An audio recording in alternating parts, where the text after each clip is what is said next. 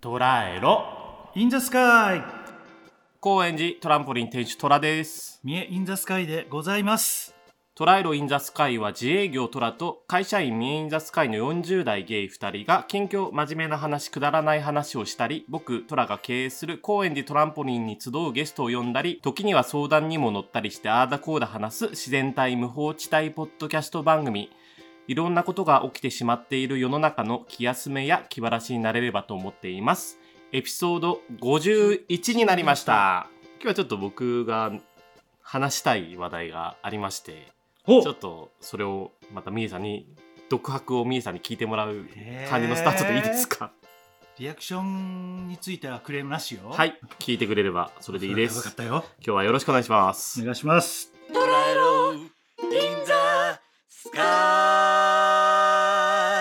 この配信日が1月の17日なんですけどうん。10年前の1月の18日に僕トラの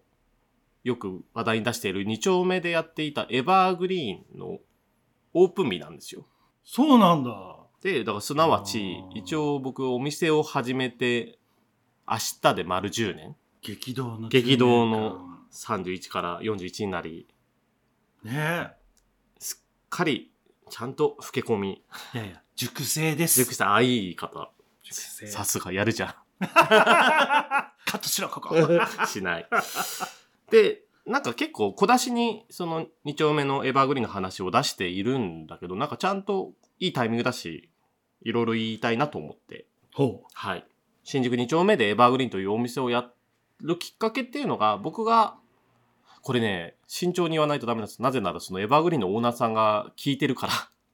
そうだようん。もう今だ聞いてくれてたらいいけどね。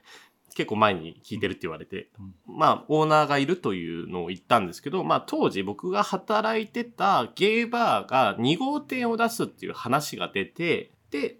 なんかね、一回最初にその、まあオーナーさんから、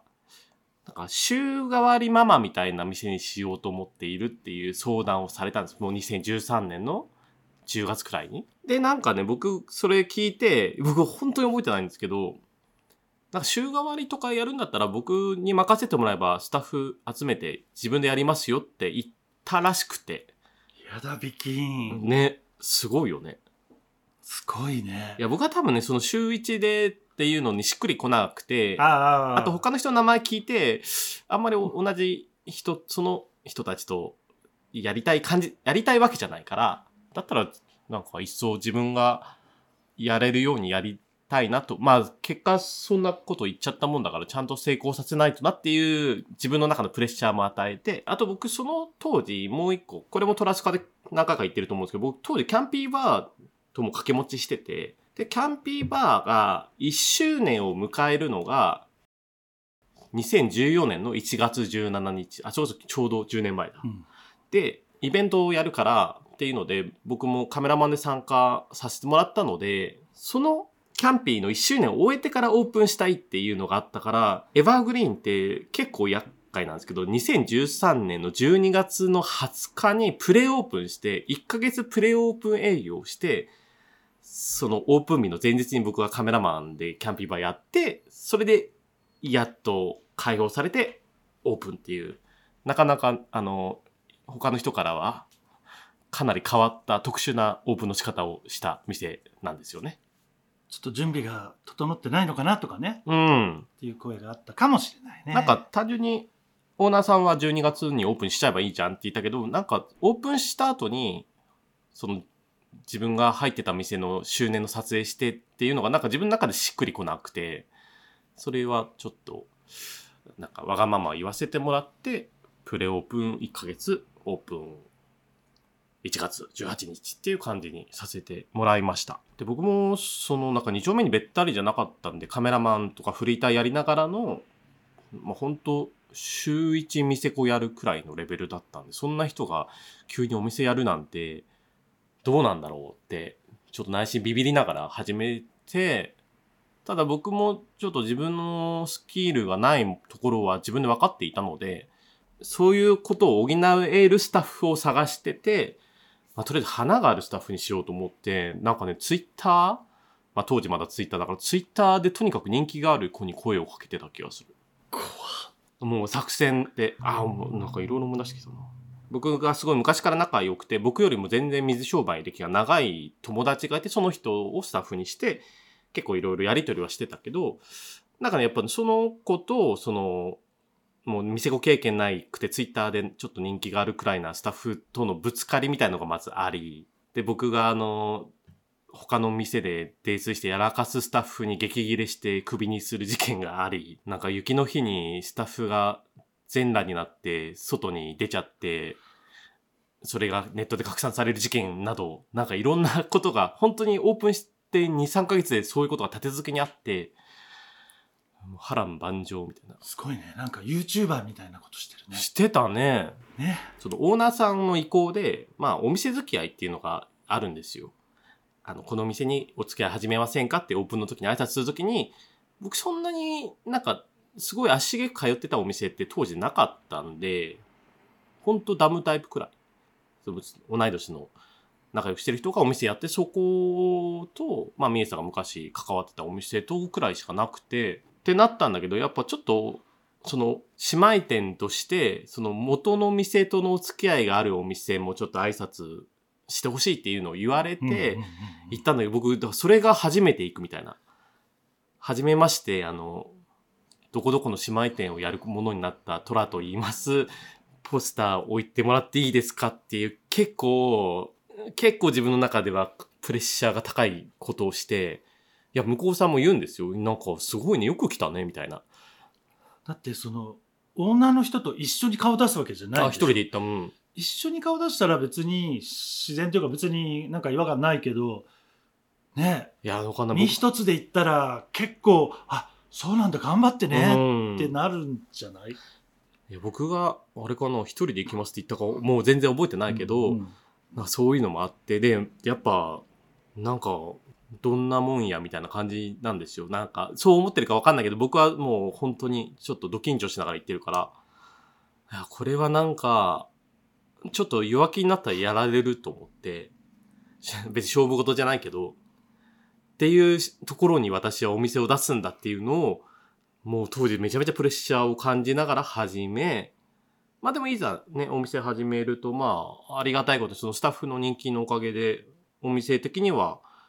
結構いろんな人が来てくれるお店になって、とにかくこう、二丁目のママにならなきゃっていう自分のプレッシャーがちょっと空回りしたところもあって、結構口が強くなっちゃったり、いじりというのもなんか、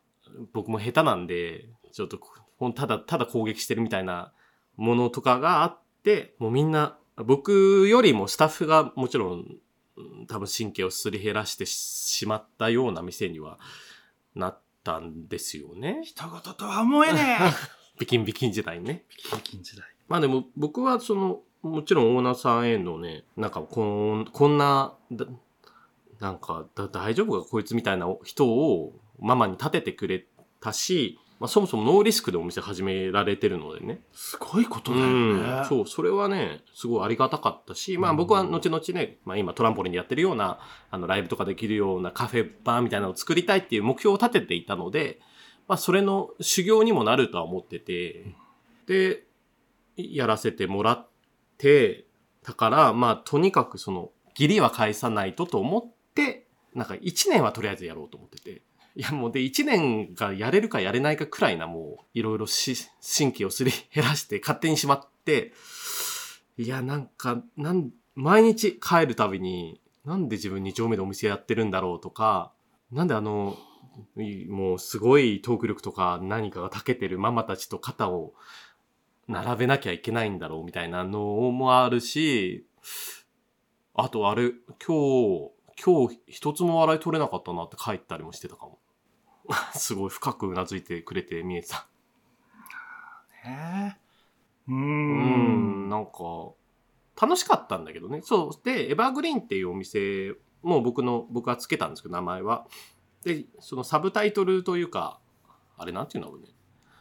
表題？表題？うん一生青春謳歌宣言というね、表題にして、なんかみんなで青春しようよ、みたいな感じの。だから本当に今振り返ってもあの2年間はね、もう青春だったんですけど、どうですか？来てもらってて。みえさん、だって最初から来てくれてるよね、エバーグリーン。最初から言ってるよ。どう見てました、当時。良くも悪くも、うん。その、青臭いというか、うん。フレッシュというか、うん。そういう感じが、もう無限にあって、うん。何か起こっちゃうんじゃないかなっていう、その期待と 心配も多少あり、もうそれが良かったんじゃないかな。あんまりうんうん順風満帆すぎたら、みんな来なくても大丈夫だねってなっちゃうと良くないので、はいはいはい。もうやり方というか、そういうスタイルで良かったんじゃないかなと思ってるよ。ああ、でもそう言ってもらえるとね、ありがたいし、あの、それこそ、あの、準レギュラーの、最近、ポッドキャスト番組、宇宙の法則を始めた中さんは、そこで知り合ってるしね。そうだよね。知り合ってないんだよね。知り合ってないんですよ。エバーグリーンに来て、多分エバーグリーンで働いてる店子が可愛いとか、お客さん可愛いみたいな感じで中さん来てくれてるはず。そう。不思議なもんでね。うん。で、スタッフもね、結構いろんな人に入ってもらって、この間、あの、言ってくれてたから言うけど、新宿ナンセンスやってる直樹とかも、ちょっとだけ手伝ってもらったりもしたし、そうだよね。うん。最初はだから僕がもうあまりになんか大丈夫か不安だから多分オーナーさんも何人かつけてきたんですよ。この子といろいろ相談してねっていう子もその子も半年くらい辞めてって、あ、これはもう自分で全部やっていかないとダメだってなり、やっぱり青春よ。それも青春。青春だよね。だスタッフとも、いやもう今思い出すとびっくりするくらい揉めてるからね。うん。なんか僕は結構最初結構ぬるい感じで、いやなんかスタッフとも友達っぽくなんか仲良くやれたらいいなと思ってますって言ったらスタッフ側から、いやそれだとなんか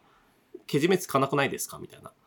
やっとミエインザスカイの怖さが納得できる時代が来たでしょ？でもこうなんか、ビキンビキンというか、言い過ぎてしまうんだけど、はいはいはい。言わなすぎても問あ題があそうそうそう、る時の、それね。そそれはそう。う、そうなんだ。だって、まあ、それこそビキンビキンだけど、僕、いその、僕その当時に、ミーンダスカイさんがちょっとお手伝いしてるお店があったんですけど、なんかその店に対して、僕あの店の店子を誰一人自分だったらスタッフにしないですわって言ったのは覚えてる。で、しかもその発言がきっかけで、ミーンダスカイさんはその店を離れたっていう話後で聞かされて、もうちょっとやっちゃったなと思って。覚えてます？もちろん覚えてるよ。青春じゃないか。青春してたね。まあまあでもそれはまあきっかけであって、うん。まあそれが100%ってこともないし、うん。まあ、気づきがあったんで、あ、なんかこのままじゃダメだろうなと思ったので、うんうんうん。まあ僕も青春してましたよ。お互いにね。お互いに。まあ結局、いつでもね今も青春してるのかもしれないしね。そうそうそう。周りから見たら、青くせえな、うんと思われててちょうどいいのか。確かに。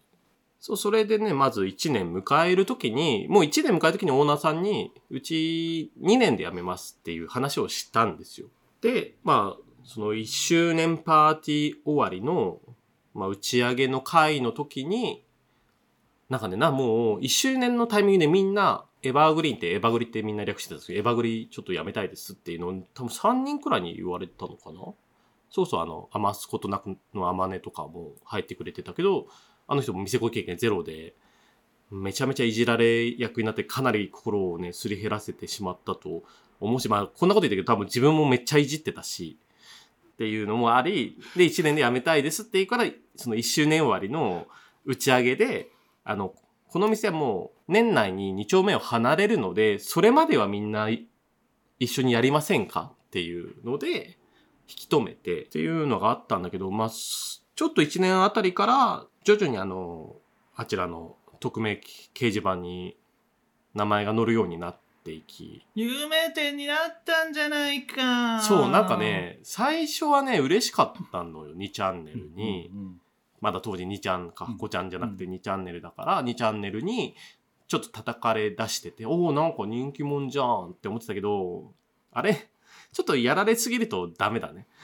自分の体力が少ない時にやられると死にかけるから、はい。本当になんか塩対応のままだとか、あの、本当ぶっサイクだな、あの人とか、こう、なんか見なきゃいいのに見ちゃうんだよね。多分ちょっと弱っちゃってて。そうそうそう、うん弱ってる時ほど気になるからね、うん。っで、あと、なんか明らかにこれ着てる人じゃんっていう投稿とかあったりするあーの。そういう時に、ああ、なんか、これ誰書いてんだろうっていう人間不信 人間不信そう、だから結構、ないや、もう離れるって決めたんだけど、その時期とかも、なんかまあ、離れるっていうことの申し訳なさもプラスアルファになっちゃって、もうストレスがすごくて、なんかね、眉毛とかほとんどなくなったり、なんか脱毛症っていうのをそう抜いちゃったり、そっか。うん、なんかそういうことをね。で、僕だけじゃなくて多分、スタッフもきっとすかなりいろいろ、さっきの発言じゃないけど、やっぱ天音もね、今日ダメだったなって凹んで帰った方が多かったみたいな話この間してたけど、多分きっとそういう人も多くて、なんか、いや、これ自分は、おお店をやるのにふさわしい人間なのかみたいな域にはなっていて、その発想で言ったら病んじゃうよ。うん。そう、病む思考に陥っていて。そそっち側にもう狭い方に行っちゃうよね。うん。でもなんか、なんかみんな、でもみんな支え合ってたもん。さ支え合ってた気がする。それこそだって2チャンネルに、僕だけじゃなくて、もうお店のスタッフとかも書かれたんだけど、2チャンネルに書かれた書き込みをスクショして、スタッフライン載せて、僕こんなこと書かれてますけど、この人と同扱いなの嫌なんですけど、みたいなこと書くスタッフがいて、もうみんなだから必死。すごいね。うんそんな、そういうことする発想が、うん。はあ、すごいね。スクショするんだ。あだからちょっと楽しんでるところもあったんじゃない？うんうん。楽しむしかないみたいな。必死でその2丁目の中で、その、爪痕を残すというか、別のキャラでやってますよっていう、よそとは違うものでやってますよっていうのを、精一杯背伸びして見せたかったのかなって感じだよね。背伸びはしてたね。背伸びは、ねうんみんなするしうんけど、まあ、ね、その届かないかもしれないけど、やや無理めでも背伸びしてたうん。かな。もともとなんか仕切る人間じゃなかったから、仕切んなきゃいけないっていうことに対して、かなり頑張っちゃったんだと。うんで、まあ結局、その、9月にクラブを借りてイベントをやったんですよ。エバグリナイトっていう。うんうん、で、なんかもう、年内で2丁目離れますっていうのを、なんかどう言うかって考えた結果、うん、あの、イベントの最後に行ってみたらいいんじゃないかって僕が思いついちゃって、イベントやって、まあ、仲良くしてるドラッグインだったり、ライブだったり、DJ だったり、まあ、スタッフにも何人もかいたので、それでイベントやって最後に発表して、で、そのイベントの日にそれこそチューさんが来てたの。うんで、チューさんは途中で帰っちゃうことになって、最後挨拶をされた時に、あ、じゃあチューさんには言わなきゃと思って、チューさんもすごい来てくれてたから、で、チューさん実はご報告が、この後最後にする予定なんですけど、年内に2丁目エバグリ離れるんですよって話したら、チューさんがすっごい寂しそうな顔して、え？そうなの？そっかって言って、帰ったのがもう未だに忘れられなくて、あーなんか自分が決してしまった決断って、そうなのかと思って、なんか、なんか2年だから、2年って、もうみんなそんな思い入れないのかなって勝手にちょっと思ってたんだけど、やっぱちょっと自分の思いとはちょっと違う方向に、ある意味すごいありがたいことに、エバーグリーンのことをそんだけ好いてくれた人がいたんだなっていうのはあって、まあそっからはもう、なんかもう最後まで駆け抜けたって感じだね。だって、チューさんなんて最後、締める月20日連続来店とかしてるしね。ミーさんもなんかイベントやったよね。おでん作るとかなんかそんな。ああ、だから最後だから、そういうのを、もう一人もいてやるよ、あそうそうやるよって言って、僕はその人盛大に、他の用事で遅刻して、ちょっとイラッとされるみたいな、いそうなんかやりとりがあった。全然、全然働かねえな、あいつってもう一人が言ってるのは聞き、うんまあまあうん、いつものことですけど。で、僕その当時、その会社だったんで、会社料、まあ2丁目の本当徒歩3分くらいのところに引っ越して、なんかね、結構それこそ、その前に高円寺住んでたから、高円寺で遊んでた友達は、なんか、高円寺離れちゃうんだね、みたいなのと、なんか2丁目のお店やるのは結構昔からの友達は、大丈夫？みたいな。多分心配してくれて、やってける？みたいなもう本当多分こういう性格なのを見越して、あなたやられちゃうんじゃない ?2 丁目だったらって思って案の定だったんだけど、で、結果2年だけやって、で、本当はね、高円寺阿佐ヶ谷にエバーグリーンっていうお店を移動させる予定だったんだけど、うんそのちょっとエバーグリーンってお店は結構、まあ若い子が多くてわーってなるし、まあ僕はもうちょっとしっぽりと音楽とか写真の展示とか、まあエバーグリーンでもね、それはやってはいたんだけど、ライブの日は全然人が来なくて、とか、なんか、写真の展示もね、別にこう作品を展示してるっていうか、そのスタッフの裸とか貼って、賑やかしみたいになっちゃってて、これも、うんちょっと思惑と違うし、っていうのをいろいろ考えちゃった結果、そのエバーグリーンって店じゃなく、トランポリンというお店に、まあ自分がオーナーだから、今回は、あの、トラという名前つくようにしようっていうのもやって、これに関しては、未だにちょっと悔いがあって、おう。あのーやっぱりもともと移動し、移転させますで行っちゃったのと違う方にしちゃったっていうのと、あと単純にその、お店付き合いに関して、あの、トランポリンにななるときに、エバーグリーンでお付き合いしてたお店に挨拶できなかった店が何軒もあって、それは多分当時まだ余裕がなかったからっていうのを言い訳にしちゃうんですけど、あのーそれはもうちょっと頑張れば、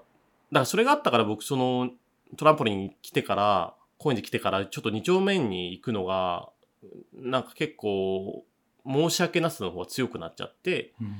うん。まあそれがこのね、2、3年、それこそ今のパートナーのヒロシがよく2丁目行くので、一緒に行ったりするようなことが増えて、なんとなくこう、そこの、は自分の中の打破はできたけど、もうちょっとうまくやれたかなっていうのは今も思ってますね。もしね、今後これを聞いてる人も、そうだそうだって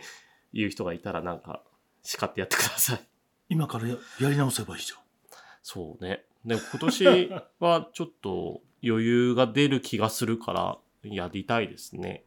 そういうのも。とは思いました。独白でした。おお まあ、そんな感じの、いや、なんかすごい暗い話ばっかりになっちゃったけど、エヴァーグリーンはね、あの、勢いもあったからやっぱ、激しかったし、すごい楽しかったんだと思う。水星水星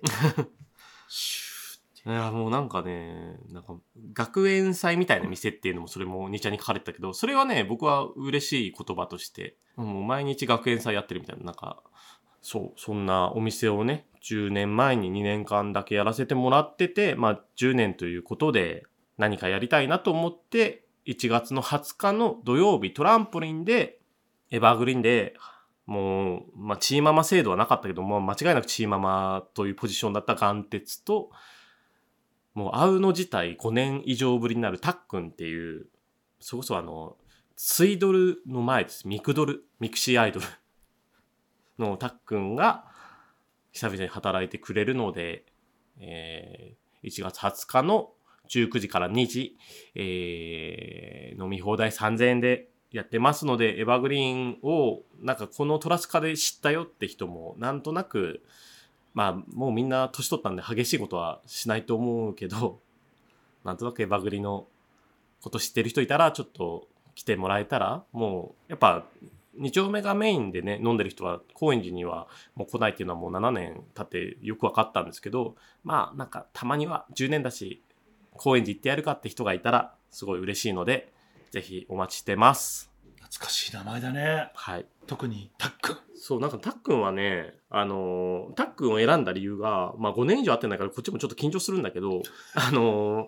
未だに、それこそ X になっても、そのエバーグリーン時代の写真とかを見、なんか載せて、俺この頃なんか、こん、こんなこと今じゃできないなみたいなのを昔のフライヤーとかあ上げてやってるから、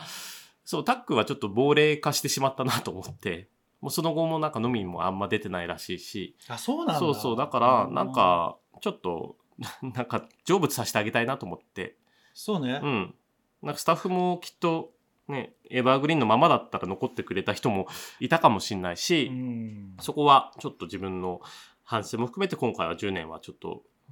そういう意味での10年イベントをやろうと思ってますので、もしよろしければお越しください。捉えろ in the sky それでは本日お便りを、2通読ませてもらいます1通目空の会ネームキャリーケース塚本さん30代前半の方です。お久しぶりです。来ました。エピソードね29ぶりかな。うーん。最近お騒がせして申し訳ないわ。おまんつか料理学園のキャリーケース塚本です。2023年今田耕司コーナーと地元兵庫県に帰省することがあったの。そこで親の老け具合に驚いたのよ3年半帰っていなかったらこんなに老けるのね。そろそろ親も60歳定年退職老後の生計祖母との関係いろいろと考えさせられる帰省でした。そこでエバーグリーンから面識のあるお二人に質問です。親の老後について考えたことはありますか？一言、ポッドキャストに招待したい空の会はいますか？ありがとうございます。ありがとうございますくしくもね、エバーグリーンの名前が出てきたんですけど、ははいこのそうだねこの方のキャリーケース塚本だっていうのを X で正体ばらしてまして、ええはい。あのーさっきの話じゃないですけど、エバーグリーンの多分2丁目を離れる最後の1ヶ月前くらいに急に現れて、めちゃめちゃそこからもうこの店なくなる店だよっていう説明をして、でもその後ずっと通ってくれて、多分最終日に一番泣いてた人ですよ、この人。懐かしいな。すごいよね。そして親も60歳って若いね。超若いよね。うちもう80近いからさ。親の老後についてはね考えますよね。まあ考えたことないことは全然ないですよ。なんかそのあまりよくはない話だけど、うん。そのまあ順番で言うとやっぱり親の方がどう考えても先に、うん。えー天国へ行くわけじゃないですかうん。天国か地獄かも分かんないけど、うん。お空へ行ってしまうので、うん。それが例えばコロリだったらまあもう考えるいとこもないからいいんですけど、まあ、寝込んで23年入院するとかうんうん家で見るのかとかうん。いろいろ考えるとちょっと大変だなと思うから今親と姉が一緒に住んでるのね。はいはいはい。あそうなんだ。そう。だからお,、お姉さんもだって60くらいなんだっけ？そう自分の12個上だからそうそう60今年60の年じゃない,、うん。もうだから親になんかする直接なんかやるっていうよりもその姉が疲れ切っちゃわないようにサポートすると。うん。それぐらい。うん。だって言われたんだよ30代の頃。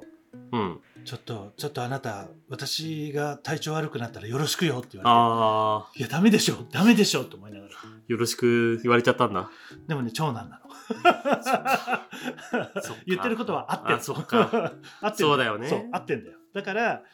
まあ、この時はこうするっていうのかん考えは決まってはないけど一応、うんうっすらとうっすらと決めてあってまあそんなにあたふたしないようには思ってるけどぐらい。大事。分かんない。でもなんかなんかボケてるのか天然なのか分かんなくなってくるんだよ。そう。あそれこそ僕この間帰省した時に母親が、うん。父親がちょっと最近やばいかもみたいなのは言ってて、うん。なんか忘れ物とかうん。がすごい増えてきたから、それやっぱりちょっとやっぱ血管がうねん。ちょっと老化してたりあの脆くなってる可能性があるんで。本人やっぱプライドが高い人なんで、うん。それをなんか絶対違うって言い張るタイプだからよりちょっと立ちが悪いというか、そうでしょ、うん。そういう人の方が多分うんすごく多いんで、うん、本人に何か言って帰るっていうのはもう多分無理なの、うん絶対、うんうん。だからその直接一緒にいる家族か近くに住んでる親戚とかにうん。根回しじゃないけど、ちょちょちょっとごめんなさいあのちょっとこうこうこういう感じでって言ってうん話しとしといたらちょっとは楽かもしれない。何かあっても、確かに。うん。みえさんってあれ近いんだっけ？横浜。横浜？じゃあじゃあまあだから、うん、駆けつけられる。でも僕みたいに北海道とかがに親がいると急に駆けつけたりがちょっと難しいから、うん、そうだよね。ね。でうち兄貴はいるんですけど本当にうちの兄貴と父親がそんなに仲が良くないので。それが合ってないんうだ、ん。これさお母さんが調子悪くなったらいやもうどうすんの？もううちもそれを想像したくもないうち母親で成り立ってるからもう全員の人間関係が親の老後について考えたことはありますかと言われたら結構考えてますっていううん、結果だよね。そうそうそこういう話はでもいいのはこうそれこそトランポリンとかあの割と身近な人たちとどうするっていう相談ができるのはすごくいいことだと思う。うんうん。どこの家庭もね絶対順風満帆ではないのでうんそうなんかやっぱそういう話増えてくるもんね40代は特に。いやもう自分の健康か、うんその実家の方の家族の なんか、うん、が多くなると思うよ。うん。そう、こういう話をでもできる人はね、あの、うんいっぱいいた方がいいと思うよ。だからキャリーさんもねたまにはお話ねあってお話しましょぜひ、またね。そして、ポッドキャストに招待したい空の会はいますか？リスナーの方ってことですね。ううっすらいるんですけど名前は言えません、言わないんだ？言わないよなんで？えー、ここでは言えませんああ、そうですか。僕、それこそこの後読むお便りの人はちょっと興味あるんですよ。マジで？はい。まあ、だこの後名前言いますけど、あと、こうちゃん。ああ糸編のこうちゃん、15歳のリスナーのこうちゃんが、18歳になった時に、うん18歳おめでとうで出すとかどうですか ?2 年後、いやいいですよ全2然、年ちょっと先かな？なっていうのをちょっと考えました。これが来た時に、あ、こうちゃん18歳。でもこうちゃん、やばいかな、実物。知らん それは分からんいや、やばい。あの、いい意味でやばいですね。まあ、そんな感じで。はいキャリケース塚本さん、ありがとうございました。また聞いてね。お願いしますそれでは本日最後のお便りは僕が空の会で呼びたいなってちょっと思ってる方です。みえさんお願いします。やっぱり、えー空の会ネームやんばる久子さん30代後半の方でございますいつもありがとうございます。ありがとうございます。トラさん、みえさん、空の会の皆様、今日も一日お疲れ様です。最近私の周りで突如発生したモラオ、モラオットと書いてモラオについて少し語ってもよろしいでしょうか？大事な友人が最近付き合い始めた彼氏がまさかのモラオット、モラオでして、モラオというのはスーモみたいに可愛い感じでは全然なく、相手に対し罵倒、蔑み、無視などをし、相手の自己肯定感と判断能力を奪い、支配するモラハラ夫のことです。うん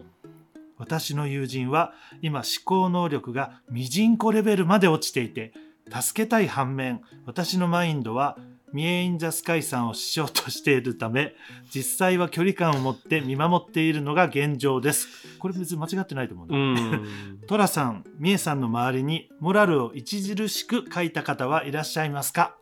また、それとは逆にお付き合いする相手にされて嬉しかったこと、この人と付き合ってよかったなって思えた明るいエピソードなどもあれば教えてください。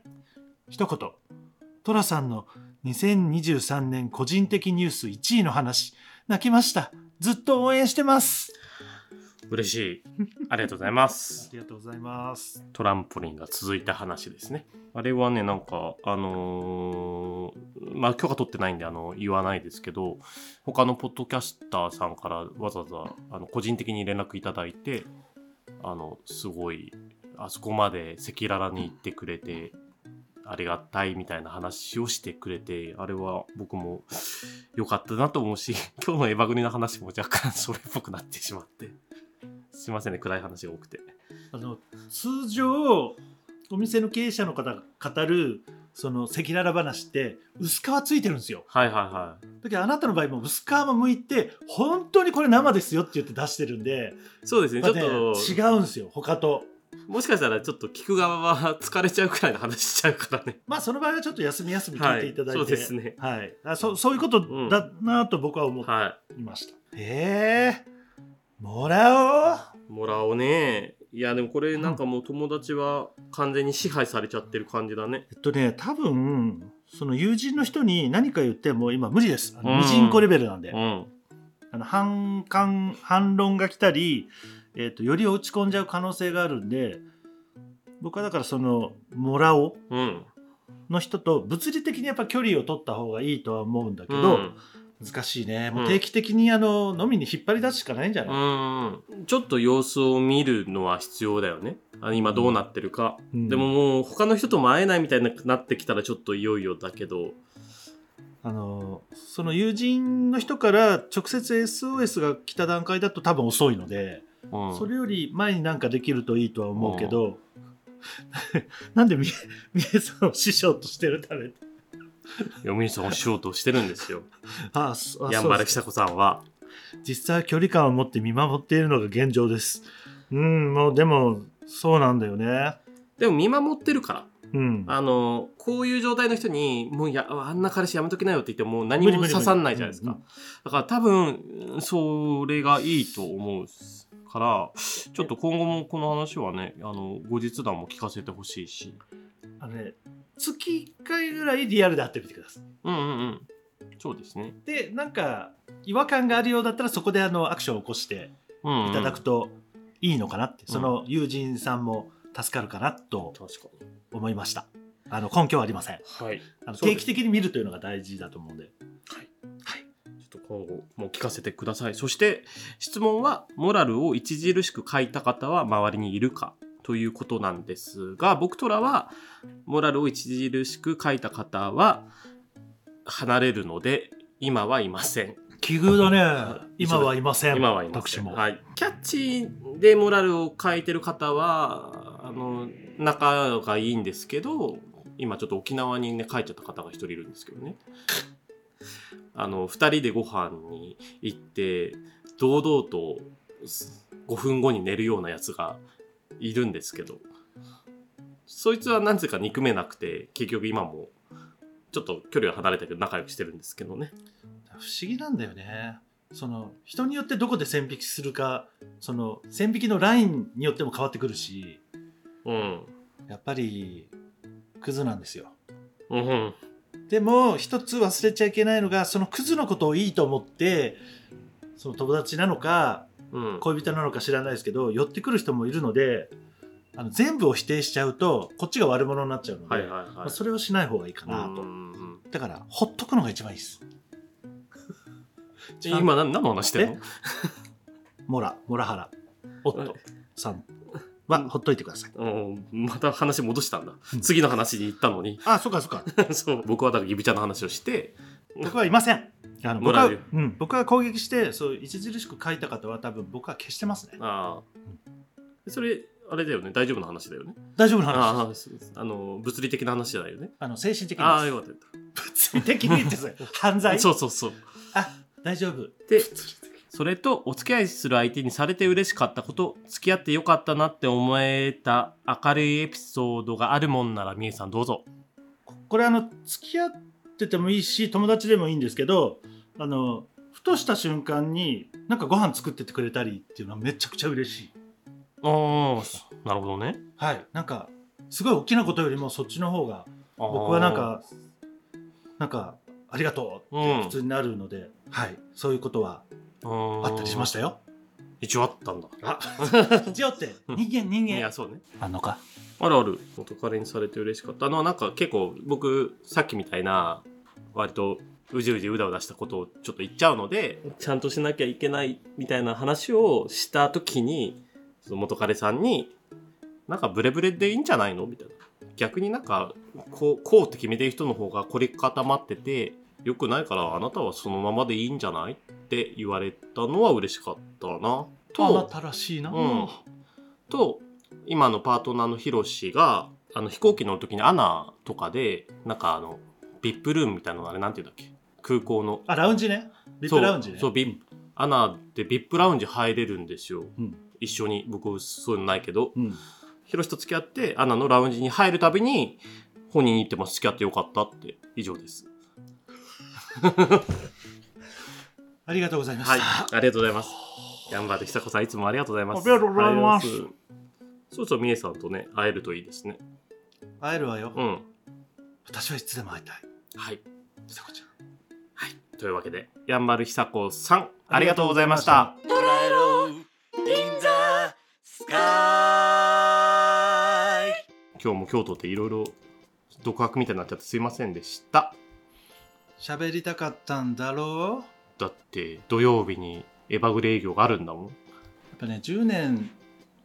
人間時間が経つと老けるのもあるけど、やっぱり10年何も思い出がなく過ごすことは絶対ないんでいいなと思いました。はい。あ、そう言ってもらえると、うん空の会の皆さんもそう思ってもらえたら嬉しいです。えー1月の20日土曜日、エバーグリーン10周年記念営業、アットトランポリン。よかったらお待ちしてます。お願いしますそれでは、次回も聞いてくれまスカイ